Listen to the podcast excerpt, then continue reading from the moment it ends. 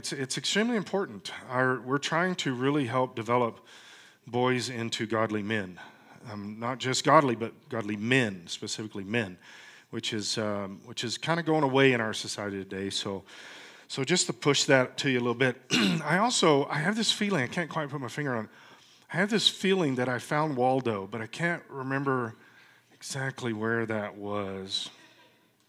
All right, uh, so I want us to pray about some stuff having to do with Ukraine, um, Russia, all of this stuff. Just this morning, uh, Putin released a statement that they are on um, high nuclear alert in Russia because um, some members of NATO and some of the leadership of NATO have been saying that um, they may be uh, doing something with troops or something like that. They, they, haven't really committed to anything, but they've been saying we're gonna we're not gonna let this stand. And so now um, Putin, which by the way, when he first went in there, he did basically threaten America. It wasn't many other countries that would be actually involved, but he did threaten us with nuclear war. He said um, devastation that the world has never seen before, which would have to take away all conventional weapons. And so so uh, now he's threatening with uh, nuclear. I've been saying this for quite a quite a few weeks now.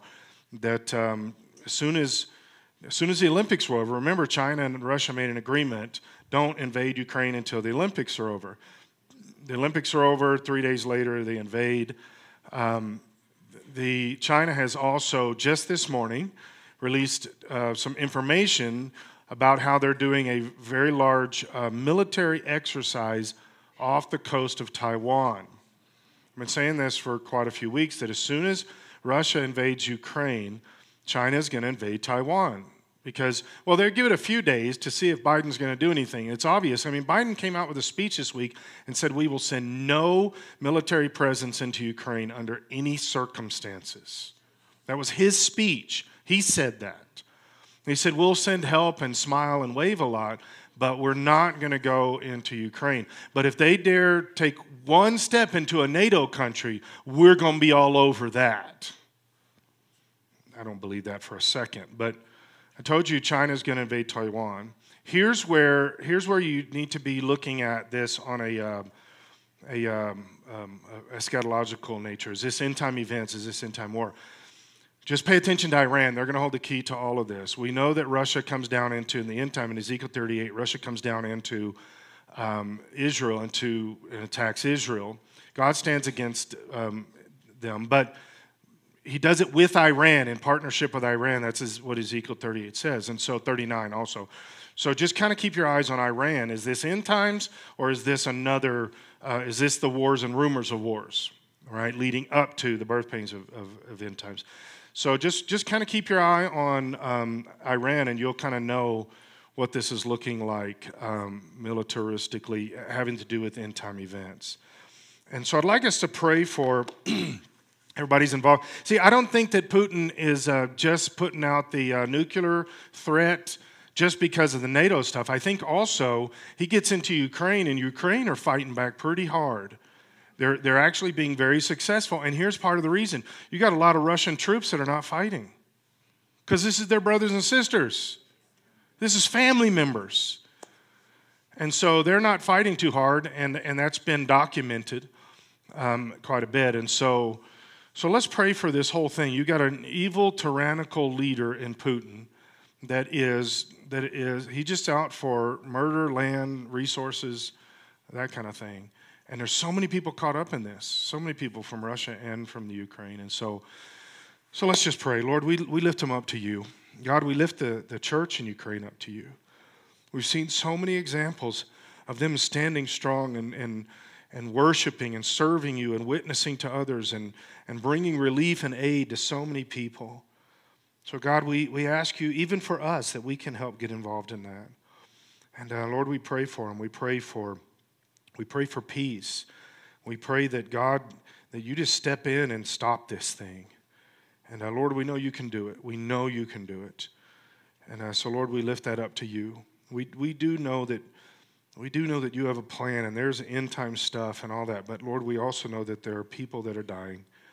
And so, so fix that, Lord God. Take care of that in the name of Jesus. And we thank you for all of this. In Jesus' name we pray. Amen. I, I have seen many pundits, they call themselves conservatives, um,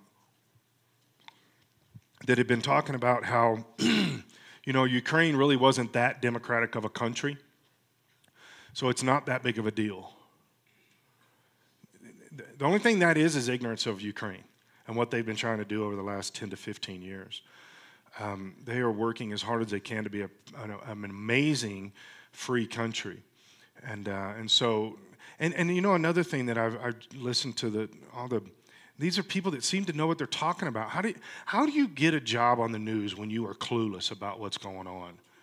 It's, it's, and I'm not talking about like all of the fa- fake news. I'm talking about these people call themselves conservatives and but they're talking at the very beginning. I was watching it when I got home Wednesday night from church and watching these countries, and they're saying, well, they're just going to take these two provinces that have showed allegiance to Russia, and then probably Crimea because you know it's Crimea.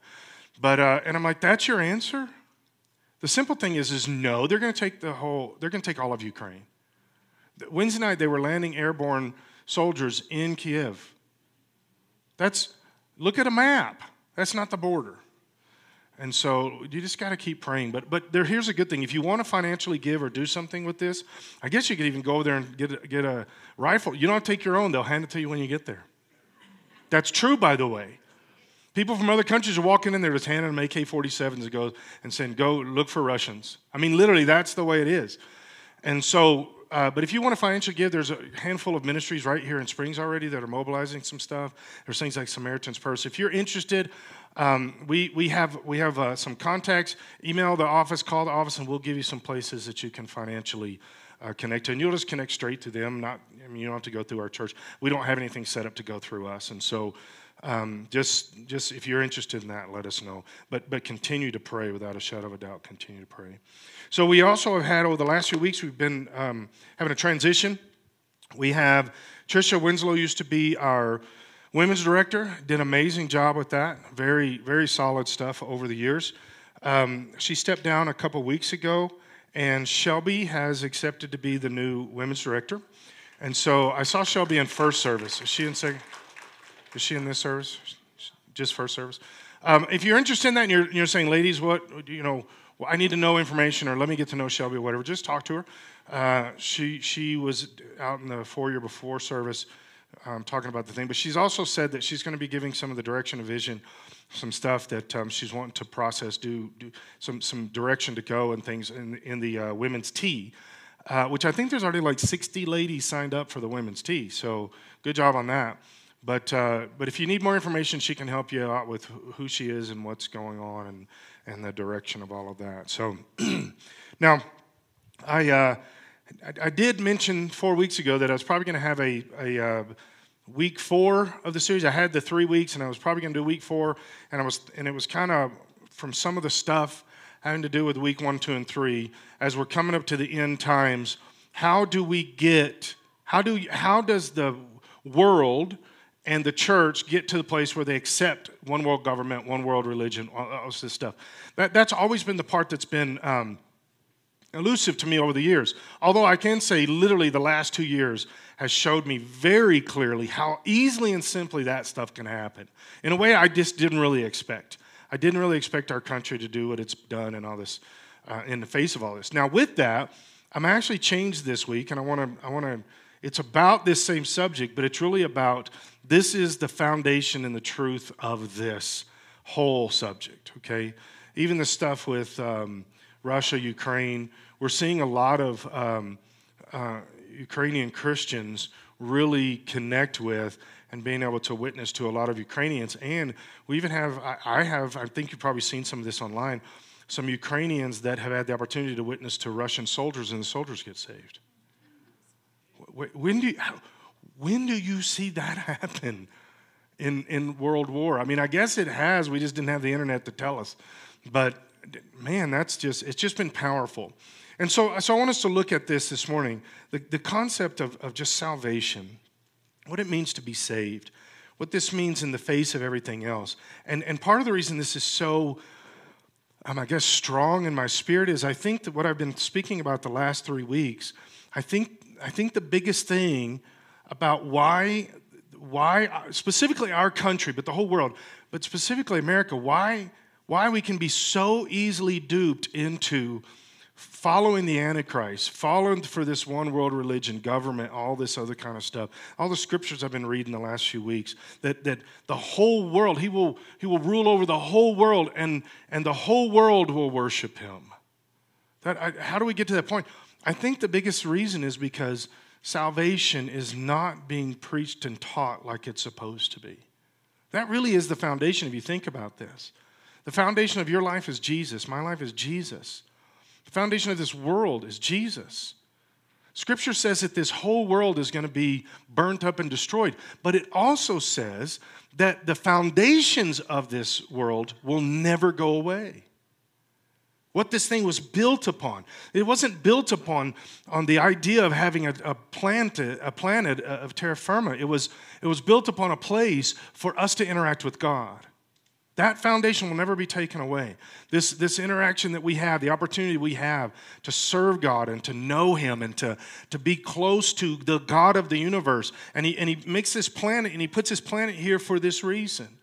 Now, think about this. Everything in the Old Testament is pushing toward and trying to, to guide us toward and prophesy about Jesus is coming. That is the mentality, that's the theme of the Old Testament. Sometimes we get caught up in that it is a set of stories and histories of the moment and the time. That's, there's not actually a reason for that. There wouldn't be a reason for the Bible and the Old Testament unless it was pointing toward Jesus. Everything in the Old Testament is pointing toward Jesus, trying to get us to see Jesus is coming. Jesus is coming. And then Jesus comes and he dies on the cross, and then everything from, the, from that point to the end of the New Testament is all about Jesus is coming again. That's the point of this. There's no point for the book if it's not that. If that's not the, the centralness of it, the theme of it, there's no point for the book. And so we have this, this understanding that Jesus Christ is, is the everything. Now, with that, we, we understand that we as human beings, we need to understand that we live forever. You live forever, I live forever. We are eternal people. Because sometimes, now I understand the language. It's, um, I'm, I am, I am I'm kind of splitting semantical hairs here. But when we say, well, when you get saved, you have eternal life. As long as you define eternal life as life, uh, etern- uh, living eternally in life with Christ, that's what that means. It doesn't just mean living forever. Because every one of us in this room are going to live forever. Every person that's ever existed on this planet will live forever. The difference is, is do you live forever in Christ or do you live forever not in Christ, which the only other option is Satan? Do you live in evil, darkness, all this other stuff, or do you live in Christ? And then you hear stupid statements. I heard this a lot back in the day when I was like in high school. I don't hear it as much anymore. Maybe I'm not hanging out with the right people, but but I used to hear this a lot. Well, I'd rather I'd rather live in hell with my friends than heaven with a bunch of and then there was a uh, many descriptions after that. But that that's because we those people are so ignorant of what hell is so ignorant. And I put that at the feet of the church. Specifically, back when I was in high school, there was still major, major percentages of our country that uh, had a, a basic, basic, basic uh, understanding of the Bible. Things like heaven and hell, right? That's not the case anymore. I understand that, but this is, this is one of the things that we've done is that we've gotten away from this subject of heaven and hell. I'm going to try to unpack that a little bit this morning. But this other idea that, we that we all live forever, that, that is a reality. We're eternal people. We're spiritual people first, and we're going to live forever. You decide where you're going to do that. Nobody else decides that for you. You decide that. The, the question that people say, well, how could God send? So when they start with that part of the subject, they've, they've missed the point. They've missed the truth and they stepped into some kind of, of um, spin and, and world talk. God doesn't send anybody anywhere, He holds you accountable for your decision. You decide where you're going to end up for eternity. You decide that. No one can decide that for you. Only you decide that. God just holds us accountable. And the idea also that kind of creeps in It creeps in, and this becomes from. So let me give you a little bit of basic. There is this mentality of Calvinism, where Calvinism is um, th- there's five points to Calvinism. This is a theological base that the church developed years ago, a couple hundred years ago, by a guy named John Calvin. And he said things like um, th- that God, Jesus only died for somebody, for some people. That's called limited atonement. We don't believe that. We believe Jesus died for everybody. He didn't pick and choose, he died for everybody. Also believe that, uh, the Calvinism also believes in predestination, that, that your life is predestined before you were born. Every little event, every single thing that's going to happen is predestined. You don't actually choose that stuff. You can take about five seconds and prove that's not true. Right? We don't believe that everything is written. We believe in free will. You are a person that makes your own decisions. You decide stuff. Right now, today, you decide things. Nobody else is deciding that for you. You are. So, so but all that stuff stacks together. That if, if it's all predestined, then Jesus already decided who was going to go to heaven and hell beforehand. It all fits together. We don't believe that. Well, I hope you don't believe that. That we believe that Jesus died for everybody. Scripture is very, very clear about that. Many, many scriptures that say that. Also, that you have free will. This is why, this is why something like unconditional eternal security, which is a third pillar of Calvinism, doesn't work. That means you pray a prayer, and then from that point on, you're going to go to heaven no matter what you do. Well, you are a free will person that can decide whether you love Jesus or not, can decide whether you serve Jesus or not, and that never ever changes. You're still a free will person up to the very second you die, and you can choose Jesus or you can choose Satan.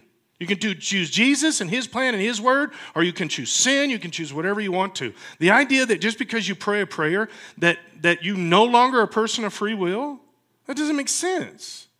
That doesn't cognitively process. But these are theological things that people have developed. Now, with that, there's this mentality because of predestination, there's this mentality that the church has sometimes that, that, um, that people, people have to go through certain things before they get saved.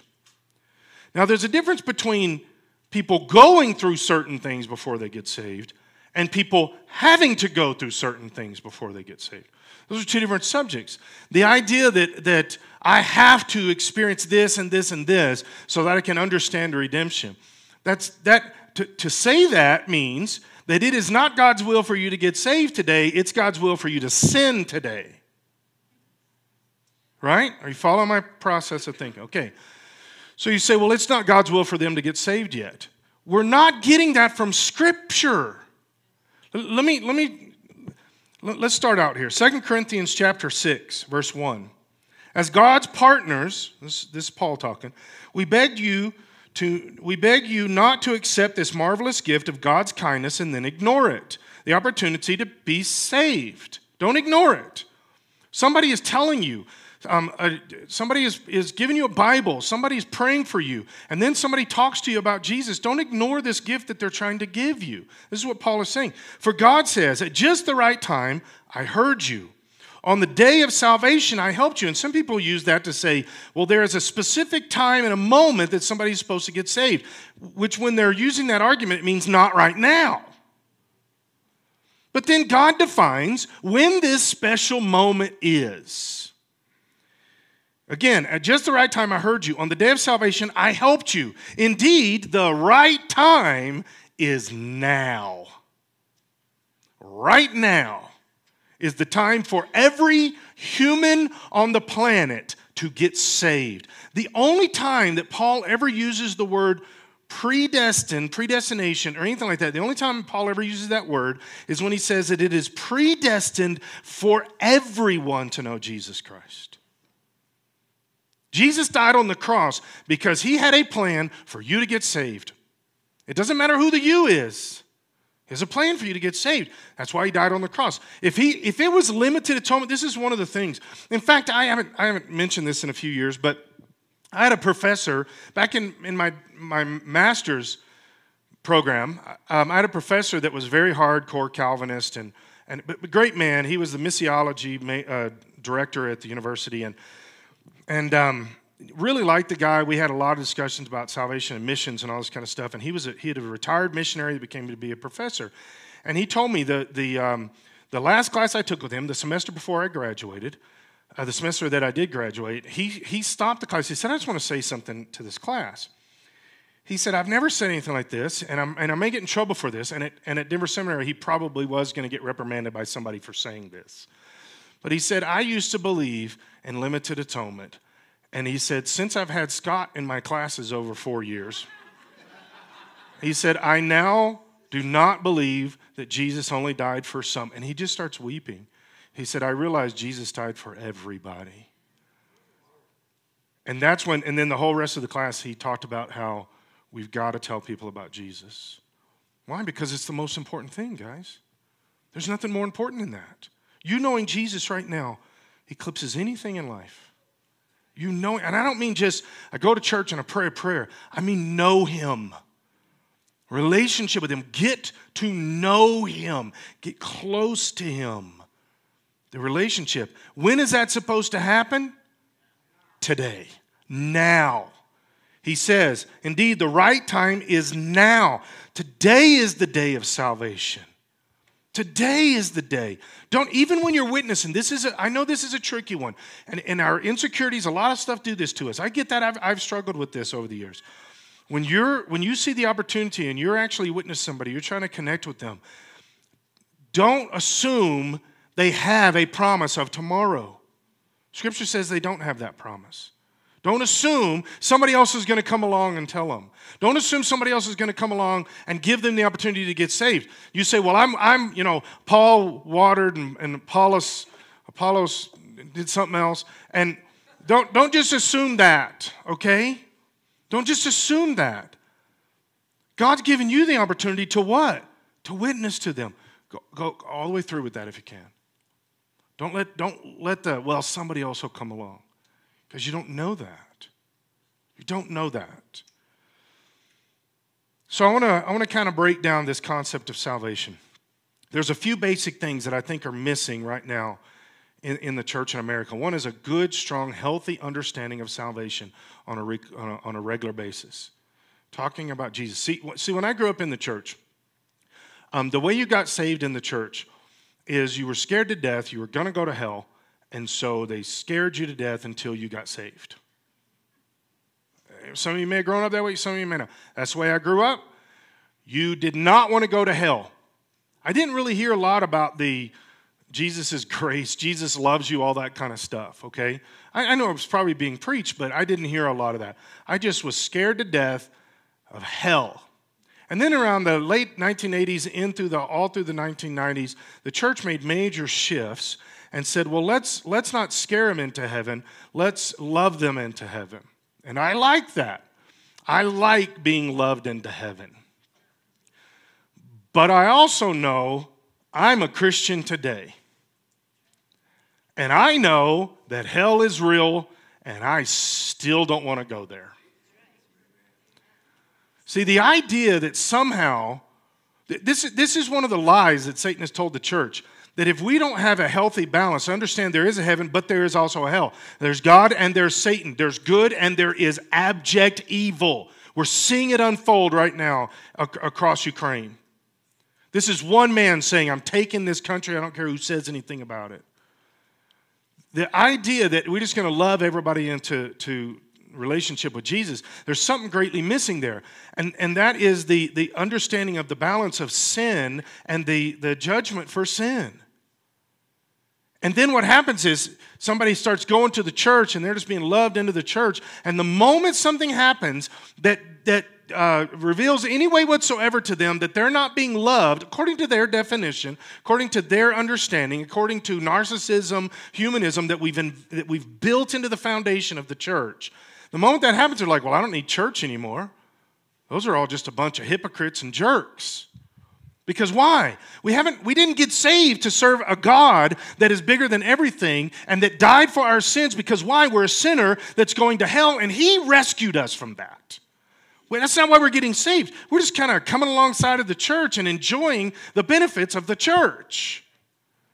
And there's and there's this there's this big gap. And then you got guys like Rob Bell that come along and say there is actually no hell. Let me give you some of the theology behind this real quickly. Um, this is basic. There's a few different, different layers, but there's this basic. There's a, there's a word in the Greek called Gehenna, and that's a word that is used for hell, and then Sheol and some others. But there's this word Gehenna that is used for salvation, um, used for hell in the New Testament. So, and it is, it is a Greek word that is from the uh, Hebrew word Sheol and some other words having to do with hell from the Old Testament. That's important. So then what happens is around the time of Jesus, um, outside of Jerusalem, they had these big pits where they took all their trash and refuse and things like that, and sometimes even dead bodies, and they would throw them in this pit and burn them in that big pit. And then somebody started naming that pit Gehenna. So then now we've got all of these very bright people 2,000 years later that says that when Jesus was using terms like Gehenna, or that John was, or that Paul was, they were not talking about some kind of eternal hell. They were talking about a big pit outside of Jerusalem that they used to burn trash in. Because why? Well, that's what its name was. Why was that its name? Because there was already an understanding and a definition of hell, and that was the worst place going, so they called it hell too. These are, these are educated people that are making these statements today. Rob Bell, being one of those, builds his whole theology on this and says, See, it wasn't really hell, it's just a big pit of fire. Guys, this is what Satan does to us is he takes time and enlightened theologians to spread lies to us. And as I, I you know, I said this a couple weeks ago, and, and I had a handful of questions about this. So, so this is obviously important. I said that, you know, it's interesting that these that these theologians that are so anti Holy Spirit and anti gifts of the Spirit and anti speaking in tongues and anti uh, supernatural miracles and all this kind of stuff, I said they have the luxury of preaching that in a Western Christianity. And some of you ask, what does that mean? And I explained to anybody that asks, but let me explain what that means in a big sense. It's because we live in a country that has been so sanitized from anything spiritual we have, we have bleached everything that has to do with the supernatural, the Holy Spirit for today, gifts of the Spirit for today, miracles, anything like that for today. We've so uh, sanitized the church from that that if we see anything spiritual, we give people more medicine, call it bipolar, and stick them in a mental health ward. And we never deal with the fact that some of these people, probably most of these people, are dealing with spiritual issues and demonic issues rather than they're just chemically imbalanced balanced. There's some legitimate mental health and chemical imbalance. I, I would never argue against that. But I believe there is a lot of stuff that is just demonic, but we've sanitized the church. We don't deal with that. And then you have these pastors that will teach this, and most of the time they're academicians. They're not actually pastors, they teach in seminaries. And they say, well, this stuff is not for today. It's because you don't step your toe outside anything that has to do with spirituality. You stay in your academic halls and you don't come face to face with the world that's actually going through stuff. And they're going through the demonic, and, and we see Satan oppressing and destroying and manipulating. And then God comes out with a statement that says that the church has the, the uh, form of godliness, but it doesn't have power. And, and, and these people are in their churches also, but in their, their academic halls saying, well, you know, that's not really us. We have power. Why? Because we've accepted Jesus. Except Jesus said, Jesus said that he is going to send the Holy Spirit so the Holy Spirit will empower us as Christians. He will give us the Holy Spirit because as Christians, we need the Holy Spirit. And so we skip both of these steps, and these are the most important things that will ever hap- happen to us as human beings. Accepting Jesus Christ as our Savior, bowing our lives down to a holy God, understanding that He is the judge and that someday we will step into eternity. There is a heaven, there is a hell, you're going to make the decision. The other side of that is that we need the Holy Spirit. I, I, I stand on this very strongly. You need to be praying in the Holy Spirit. You need to be praying in tongues every day. say, well, I, that's not who I am. I'm not really ex- experiencing it. Like, then pray for it. You do the, exactly what they did in Acts 2. They prayed and said, uh, fill us with the Holy Spirit. You know, when Jesus stepped to the disciples and he breathed on them, he said, receive the Holy Spirit. I heard this sermon years ago. My father in law taught this in a sermon before Linda and I were dating. Well, we'd already dated, but that's not important. So I was sitting in that church and I just got saved. I'm trying to serve Jesus, and he said, Being filled with the Holy Spirit is easy as breathing. He said, Look how Jesus did this. He breathed on them and said, Receive the Holy Spirit. What they do? They breathed in and received the Holy Spirit. Guys, the reason it becomes difficult is because you've been taught against it. Been taught against it in the church. Anytime you see something like this in movies or Hollywood or anything, it's a big joke. Oh, all them speaking in tongues people. But the entire 100% of the New Testament church spoke in tongues every day. They, they spoke in tongues in the services. They had messages in tongues, interpretation, prophecy, word of knowledge, all this stuff every single time they got together. And, and part of the reason we know that is because Paul said, well, Paul wrote First Corinthians. Because he said, look, I, I, we're all doing this. We all get it. We all understand it. So now let's put some balance to it. Somewhere there has to be a sermon. That's basically what he was saying. He said, but this is necessary. It's important. It's important for you. It's important for me. Guys, we need the Holy Spirit. We need to get saved. We need to get filled with the Holy Spirit. And we need to be filled with the Holy Spirit every day. Every day. Paul said that. Constantly be being filled with the Holy Spirit. But we've taken this stuff off the table and we say well, it's not, doesn't matter. Look at this Matthew chapter 11. This is so lost on us in American church. You will never even hear a sermon about this. Matthew 11, verse 12. And from the time John the Baptist began preaching until now, the kingdom of heaven has been forcefully advancing. See, we even use terms nowadays um, like um, when you're talking about evangelism. We'll have uh, passive evangelism, confrontational evangelism, and there's all these uh, ideas of evangelism. Let me, let me help you out with what those, uh, the def- definition of those. Um, confrontational evangelism, that's somebody getting saved. All the others, somebody's not getting saved. That's what that is.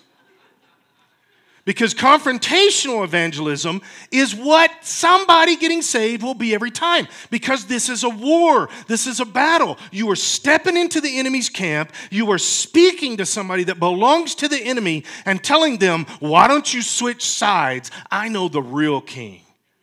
That's what salvation is. That's confrontational. It's going to be confrontational every single time. Now, standing on a street corner with an A-frame sign. This some of you younger don't even know this is, exists. We did this back in the day. Um, standing on a street corner and you got A-frame sign that says "Turn or Burn." You know that kind of. That's kind of confrontational. I get that. All right.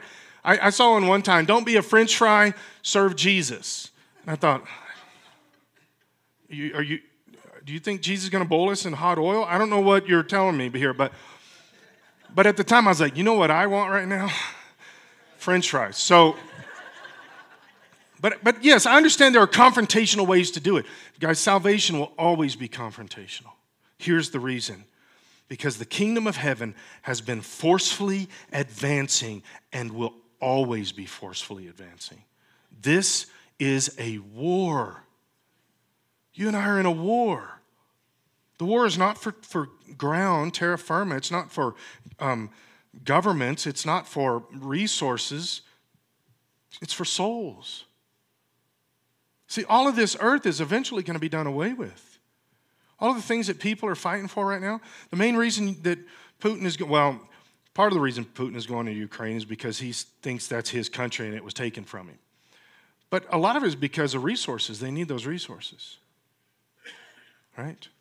Which is why, by the way, why Germany has been very passive about this. This morning they said they're sending military stuff, but they're not. Germany's going to have to be very passive. They've been, they've been pro Russia for a long time. Why?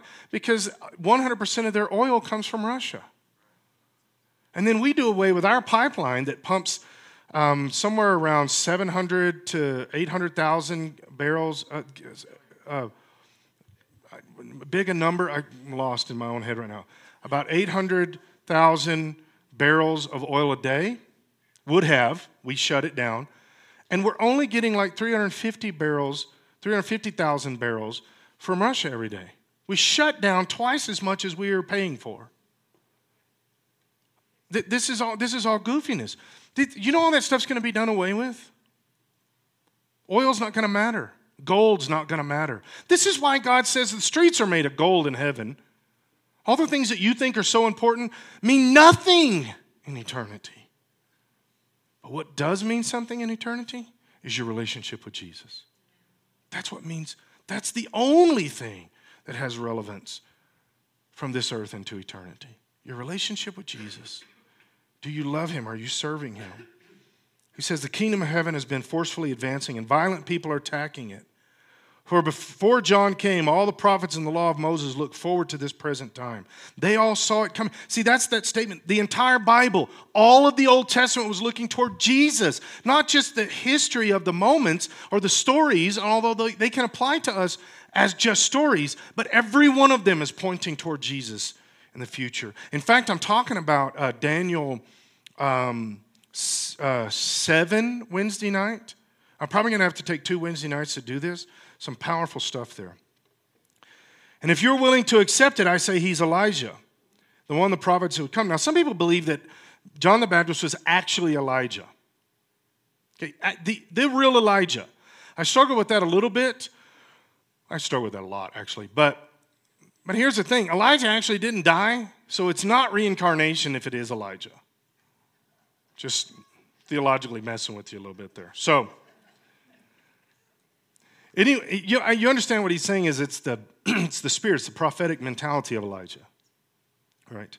Could be the guy too. Anyway, anyone with ears to hear should listen and understand. Now look at this. This, this describes right now today just as much as it describes, maybe even more than it describes them then. And this is, this is Jesus saying this. To what can I compare this generation? It's like children playing a game in the public square. We're playing games. They complained to their friends. We played wedding songs and you didn't dance. Th- these are spiritual, scriptural things um, at this time frame. We would say weddings nowadays are very non-spiritual. They're they're just human stuff that's going to. That's because we've allowed that to become that.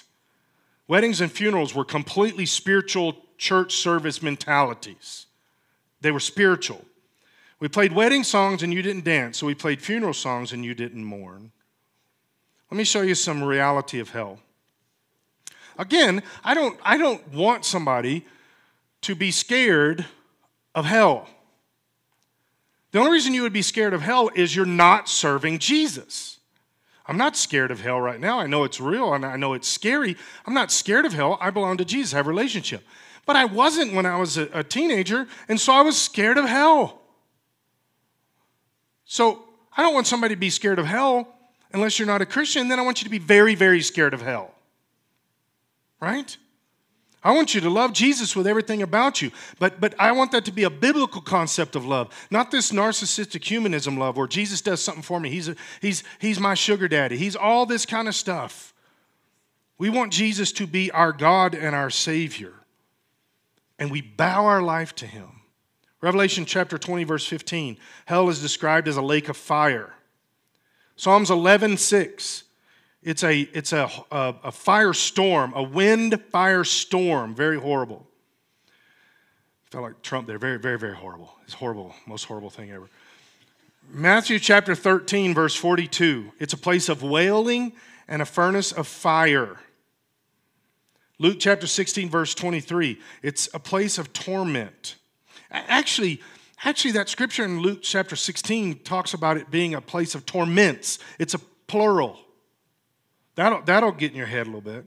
Matthew chapter 8, which, by the way, I really, really like the story of Dante's Inferno, and I think it's probably um, got some very good foundational truth to it. If you say, I don't know what that is, you need to look it up and read it. It'll, it'll get your attention.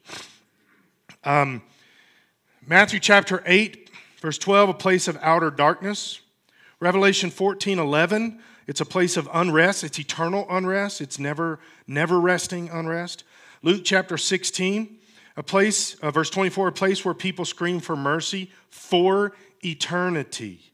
Matthew 25, verse 46, a place of everlasting punishment. One of the mentalities is becoming much more popular And again, guys like Rob Bell were the ones pushing this. But it, but it existed long before. Rob didn't come up with something brand new there. Okay, it's always been. These, these things cycle through history. The church is always having to come back and say, no, that's not true. Which is one of the reasons we have so many different denominations, by the way. Sometimes it's just because you got cranky people, but sometimes it's because they're trying to say theologically, no, we've gone away from truth. We got to get back to truth. Okay? Um, this, this modern mentality that's really creeping in is the fact that hell is not punitive, it's rehabilitative. It's temporary and it's rehabilitative. Now, now where does this come from? It's obviously where it comes from, at least in modern, um, in modern church history. It comes from the fact that you could pray people out of purgatory or pray people out of hell and pray them into heaven. That was a Catholic belief. That was a completely demonically inspired Catholic belief where they were, the only reason they did it was to make money. The priest saw a reason, hey, I can make some money on this. So you go to somebody that's really sad because their, their husband or wife just died, and you tell them, hey, if you'll give me, the priest, if you'll give me a $100, I'll pray them from hell into heaven. And like, it's worth it. But it's a lie, it's not true. Hell is not rehabilitative. Here's the thing what, what are you doing in hell to, to stack up a bunch of good stuff so you can make it out of there? Think through this rationally. What good deeds are you doing? Helping, helping old ladies across the fiery furnace pits? Don't step in the lava, I'll put you on my back. I mean, think about this stuff. What are we making license plates?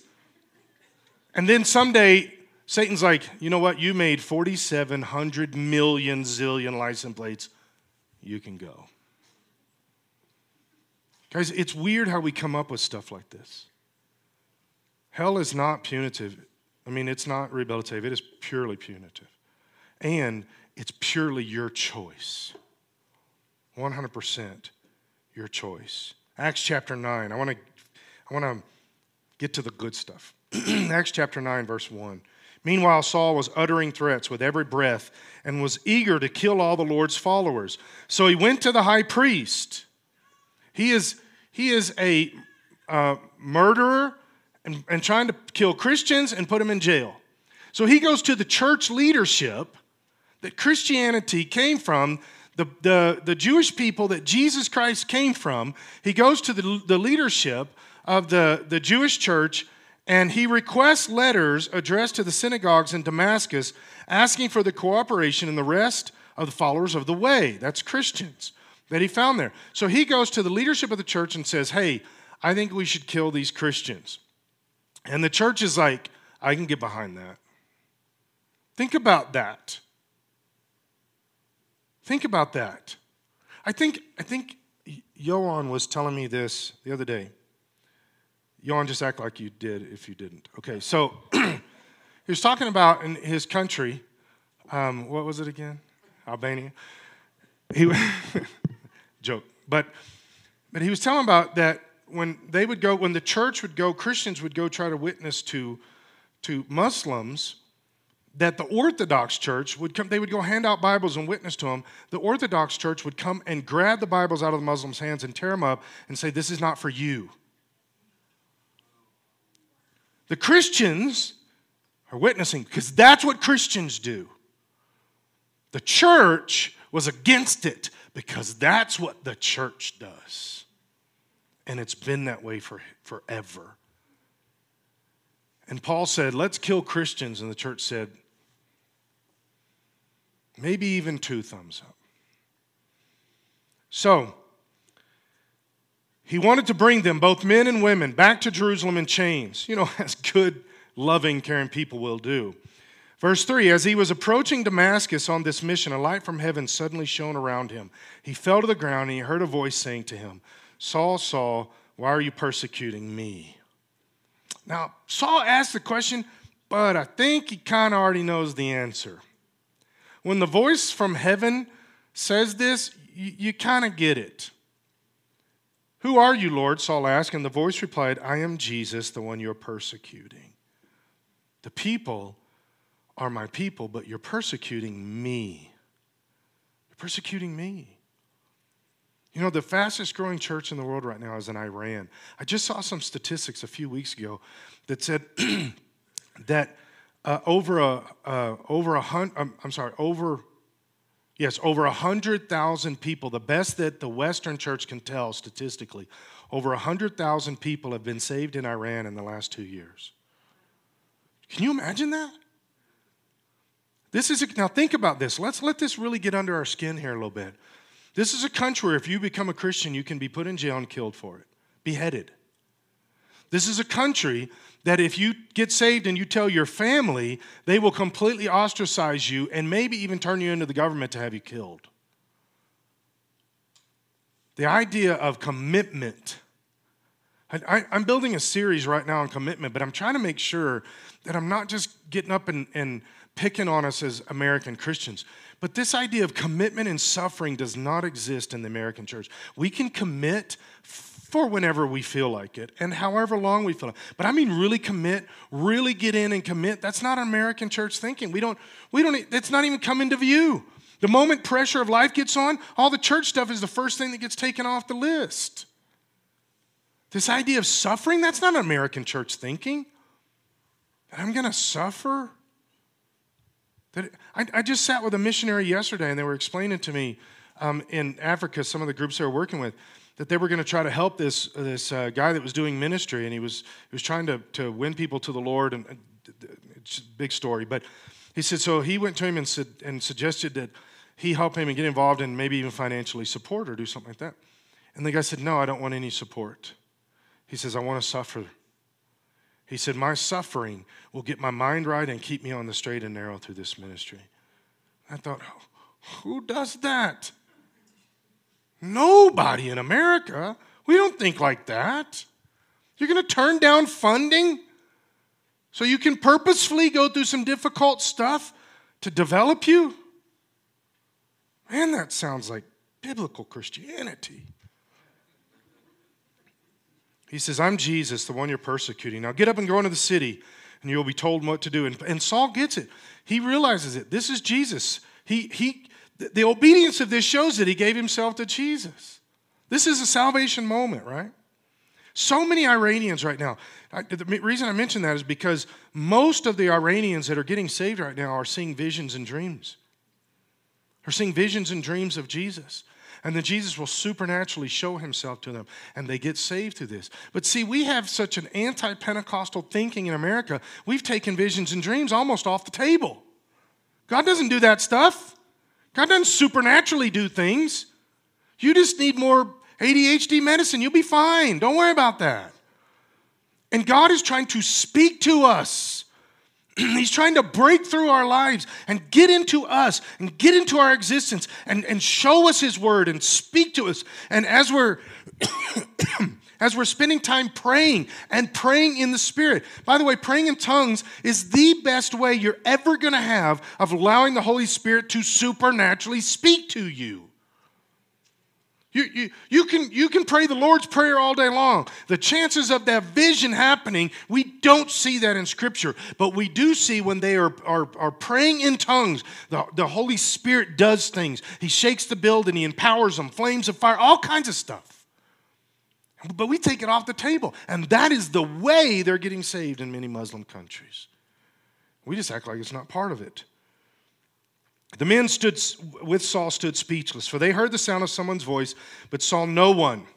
Saul picked himself off the ground. When he opened his eyes, he was blind, so his companions led him by the hand to Damascus. He remained blind for three days and did not eat or drink. Now there was a believer in Damascus called Ananias, and the Lord spoke to him in a vision. Ananias, yes, Lord, he replied. Two visions within three days. Two very important visions. Yes, Lord, he replied. The Lord said, Go over to Straight Street. He's like, Okay, Straight Street. House of Judas. Got it, House of Judas. When you're there, when I'm there, ask for a man from Tarsus named Saul. What did you say? He is praying to me right now. I've shown him a vision of a man named Ananias. You told him my name? And he's coming in, and, and Ananias is going to come in and lay hands on him so he can see again. But Lord, explained Ananias, because we like to help. Jesus probably didn't know all the details. He says, Lord, um, I've heard many people talk about the terrible things this man has done to the believers in Jerusalem. He's authorized by the leading priest to arrest everyone who calls on your name. But the Lord said, Go, for Saul is my chosen instrument to take my message to the Gentiles and to the kings as well as the people of Israel. Let me help you. You are God's chosen instrument right now. You, you need to grab onto that and embrace it. You are God's chosen instrument. He has specifically designed you, planned you, created you, and then saved you. So, to do something. Brother Saul, the Lord Jesus, who appeared to you on the road, has sent me so that you can regain your sight and be filled with the Holy Spirit. See the two things? Gain your sight physically. I, I heard a preacher years ago say that was cataracts. Ah, you, you got to stop saying words. He said, He has sent me so that you regain your sight and what? Be filled with the Holy Spirit. He saved three days before. But you need the power of the Holy Spirit, Saul, because things are about to get big. You need the Holy Spirit. Instantly, something like scales, cataracts, fell right out of Saul's eyes. They'd only been there three days, and he regained his sight. Then he got up and was baptized. Afterward, he ate some food and regained his strength. Five things. First, we're sinners that need forgiveness. You and I. Second thing, the Holy Spirit will do whatever He can to bring you to Jesus. He'll do whatever He can. And here's another one He will do whatever He can to bring your children to Jesus, and your neighbors to Jesus, and your friends to Jesus. But a lot of the whatever He can is you. It's me. He wants your, he wants your friends and family to be saved. Not just, not just go to church, but be saved. Get in and serve God. The third thing, Jesus will bring people around you. He'll bring people around you to help you, to develop you, disciple you, those kind of things. Um, some of you are very relational. You're like, yes, I want people to be brought around me. But here's the thing with that is you got to be careful because he wants you to be having good, solid, healthy, um, discipling, ministering conversations. And the more relational you are, the potentially you will enjoy the relationship to the detriment of the discipleship. That's a reality. And then you got people like me that don't want people brought around me. But here's the reality, guys. Don't, don't resist when the Holy Spirit's trying to do this. When He's trying to put people in your life to minister to and disciple, don't resist it. Let let it happen. Fourth thing, Jesus will redeem you and fill you with the Holy Spirit. And number five, Jesus wants relationship, friendship with us. John 15, verse 9 I've loved you even as the Father has loved me. Remain in my love. When you obey my commandments, you remain in my love. If you don't obey his commandments, you're not remaining in his love. You're the one making the choice. Just as I obey my Father's commandments and remain in his love. I have told you these things so you will be filled with joy. Yes, your joy will overflow. This is my commandment. Love each other in the same way I have loved you, which is what? He went to the cross. He says, There is no greater love than to lay down one's life for his friends. Now look at this statement because we have a lot of the church that says, "Oh, I'm a friend of God." We've seen this song, "I'm a friend of God." All this stuff. Here's what he says: "You are my friends if, if you do what I command." He's going to love you uh, regardless. He's going to love you 100%. Nothing will separate you from God's love. But He is not going to be hanging out with you as a friend unless you are obeying Him. If you are resisting Him, He's going to back off and let the Holy Spirit convict you to get you to the point where He can be your friend. And that comes through obedience. I no longer call you slaves because a master doesn't confide in his slaves. now you're my friends, since I've told you everything the Father told me, You didn't choose me, I chose you. Great statement. You can live your whole life on that statement. You didn't choose Jesus, He chose you. I appointed you to go and produce lasting fruit. Do something so that the Father will give you whatever you ask using my name. This is my command. Love each other. Why don't you stand with me?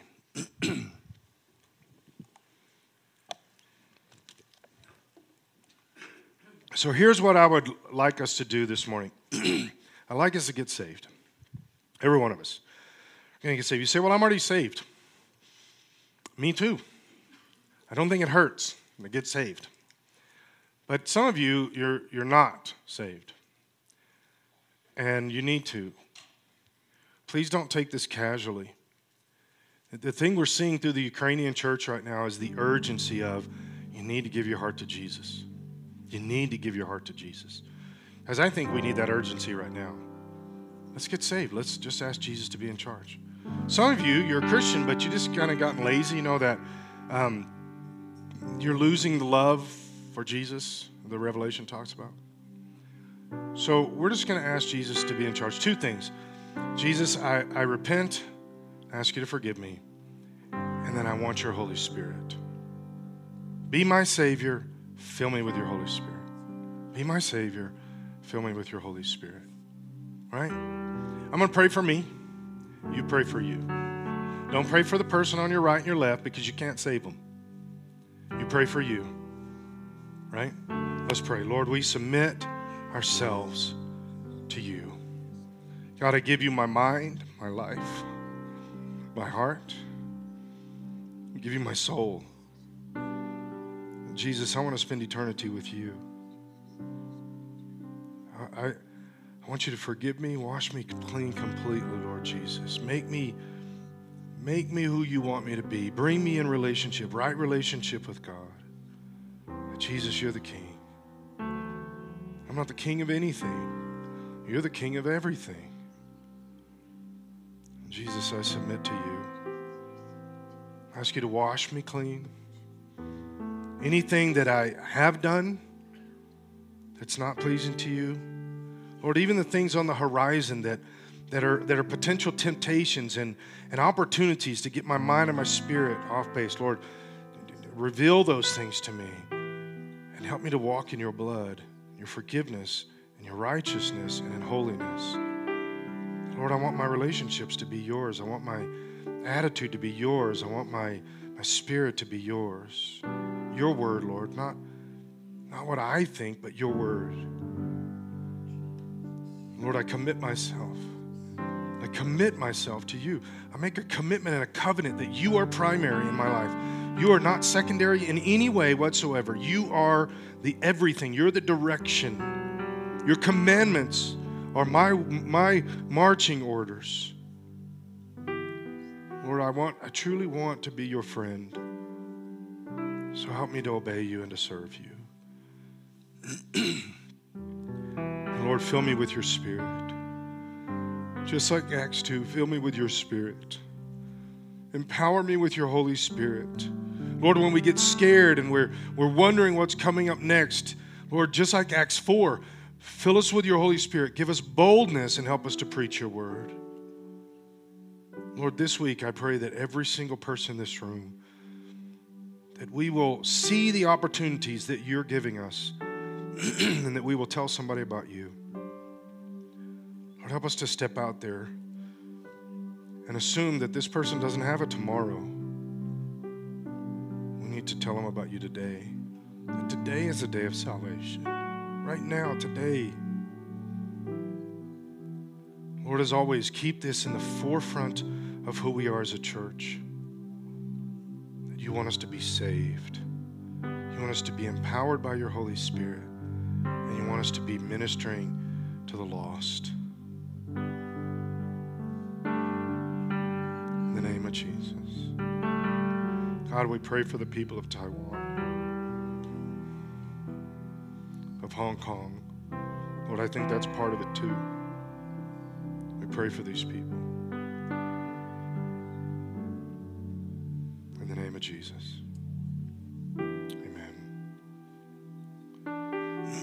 So I'm going to be spending some time this week. I usually don't announce this, but I'm going to be spending some time this week fasting about some some things that God is putting on my heart and stuff. But but I'm going to be praying for you too in the middle of this. Just tell somebody about Jesus. Just do it. Just do it. Your soul's in the balance. So, before noon tomorrow, you're going to have that chance Do the best you can. Tell somebody about Jesus. Let them know, and the Lord will honor that. He'll bless you for it way beyond what you can imagine. Some of you are coming to my house for newcomers luncheon. If you are fairly new around here and you have not been to my house for a newcomers luncheon, you are invited. Just kind of let me know before you leave. Most everybody has signed up, but we want to uh, make that opportunity available. So, shake somebody's hand. Tell them how glad you are that they're here, and we'll see you Wednesday night.